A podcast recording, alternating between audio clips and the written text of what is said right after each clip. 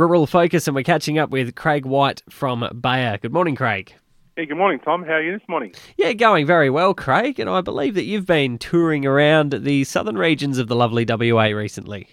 Yeah, that's right. Yeah, getting out and about. We've got our trial work, and certainly within, you know, the COVID still restricting travel a little bit at the moment, but you know, opening up, thank goodness, over here in the west, which is great, and getting around, looking at all the trial program, and um, doing a bit of, you know, application myself, a lot of assessment, seeing what our our new things that we're working on are doing, which is all all progressing quite nicely. It was a pretty challenging start in some places, and yeah, the last few systems that have been through have sort of been a bit of a checkerboard as to where they've dropped the rain, Tom.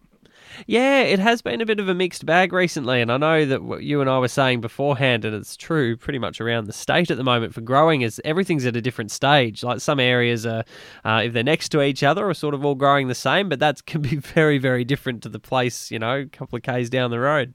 Yeah, that's right, and it's certainly providing a few challenges in terms of even some of those very late crops that you know may have sat around dry or didn't completely emerge, say on the forest gravels. And I know we've talked about that last time being very challenging. You sort of have that big variability in growth stages that can occur in both, you know, the cereal crops, but also I'm noticing canola as I get around. There's some amazing looking ones, and as normal, a few with flowers coming out of the top, but in the main, you know, looks to be a lot of canola, probably just a tad perhaps behind where it might normally be this season, but uh, certainly bringing up some big challenges. And I guess we're certainly now looking at that weed control. There's already been a lot done, but there's absolutely a lot um, going on at the moment. And you know, we talk plenty of times about the role of precept and velocity for broadleaf weed control. And you know, the good thing about those, they both contain a crop safe of that precept and velocity. And um, you can come in very early in the cereal growth stages, so you can get more information on our website about that, or check with a Bayer advisor. And yeah, we were talking also about wild radish. That's been a pretty hot topic recently. Yes, very much so. So both of those products I just mentioned, the Precept and Velocity, very good on wild radish. We're getting reports now, you know, people starting to really get big flushes of those. I think, you know, it's been interesting conditions in the starting start out to the crops. Um, bit slow in some cases, as we just said, the germination, but now we're really getting things are going and with some warm weather sort of middle of this week around the state, I'm sure we'll get even more of that flush coming through. So consider those two options. Get in nice and early. If you've got variable crop stages, then those products will serve you really well. And Craig, how are you looking on the fungal disease side of things at the moment? Yeah, pretty light on at the moment. Um, a lot of interest, though, of course, in the products. Um, people shoring up their supplies. I mean, there's some you know that have already got their their Aviator X Pro, for example, um, on farm at the moment, and of course, good old uh, tried and proven Prosaro for you know a huge range of crops, including canola and the you know pulses and cereal crops. But we you know we're getting ready. We're we're ready to respond to that at the moment, and I suppose it's just that thing again. Make sure you know what you're dealing with.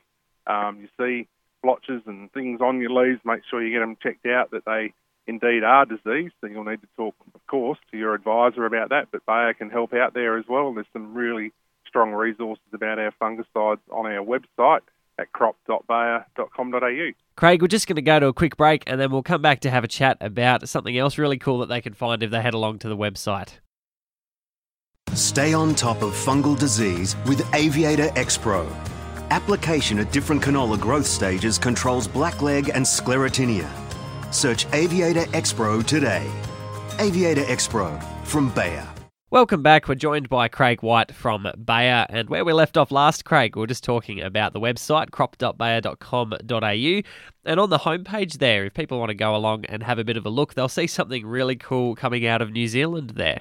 Yeah, it is New Zealand. So uh, we always have that uh, bit of fun, don't we? You know, that we think uh, New Zealand better than Australia or the other way around, but it doesn't really matter. I think the great message in this little story, which is right there on our homepage of the Bayer crop science webpage is um, Eric Watson from Ashburton over in the Canterbury area um, in, New, in, in New Zealand. There um, has taken out the Guinness World Record for the highest wheat yields for the second consecutive time. And what's really nice about that is that you know, he's producing amazing crops. And I know some Australians have been over there in past years and visited Eric's farm, but um, it's really nice and pleasing that you know our Bayer colleagues over there have been really uh, heavily involved with that, with that, and um, really nice to see these big uh, wheat yields going off. I think you know um, in the case of the latest record, it's 17.398 tonnes. That's 17.398 tonnes per hectare, Tom. Very big.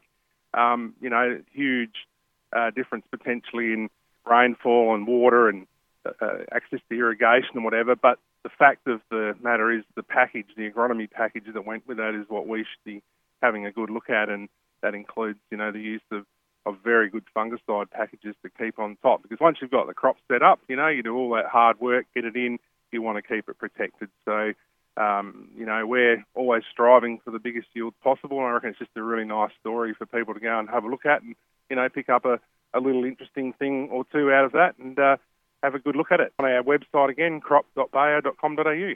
They do some amazing things over there. I've been over there once or twice, and it's always fascinating having a look at some of the farming practices. As you say, irrigation and access to water and, and good yep. quality water at that is as a major benefit that they have in a lot of that country. But yeah, some of their other practices, they, they you bring them back over here, and you go, oh, that actually works really well. it's yeah, just, that's right. It's the methodologies, isn't it? You know, the message that we should take out of that. So we can pick something up from. Uh, the other side of the ditch or across the Tasman there. And um, yeah, I reckon people will be pretty interested to have a look at that story. Yeah, absolutely. And last but not least, we've got to finish on this as usual the Bayer Cropcast and Hortcast. So you're the main man behind making those come about, and you're up to episode 13. Are you working on in Cropcast now? That's right. Yep, working on episode 13. So I'll be putting the uh, the final bits on that during this week, um, which includes you know an interview or a discussion there I had with Peter Boutsalis and John Broster, who are our weed researchers over in South Australia and New South Wales, but they, importantly, they, they run those herbicide resistance testing services or weed resistance testing, and um, they have a really good talk about, you know, what goes on or what has gone on in the last 12 months with what they've found and all the new things, um, what's been surprising, what hasn't, that sort of stuff. So, yeah, have a listen out for uh, episode 13, and I also have the new um, Bayer Hortcast in production at the moment, so there'll be some interesting topics in there if you're a horticultural grower. Yeah, love it. All right, Craig. Well, look, great to catch up. Thanks for letting the listeners know all about that. And yeah, listeners, lots of information in Cropcast and Hortcast. You can listen to those anywhere you would listen to a podcast. And Craig, all the best finishing those off, and we'll catch up again in a few weeks' time.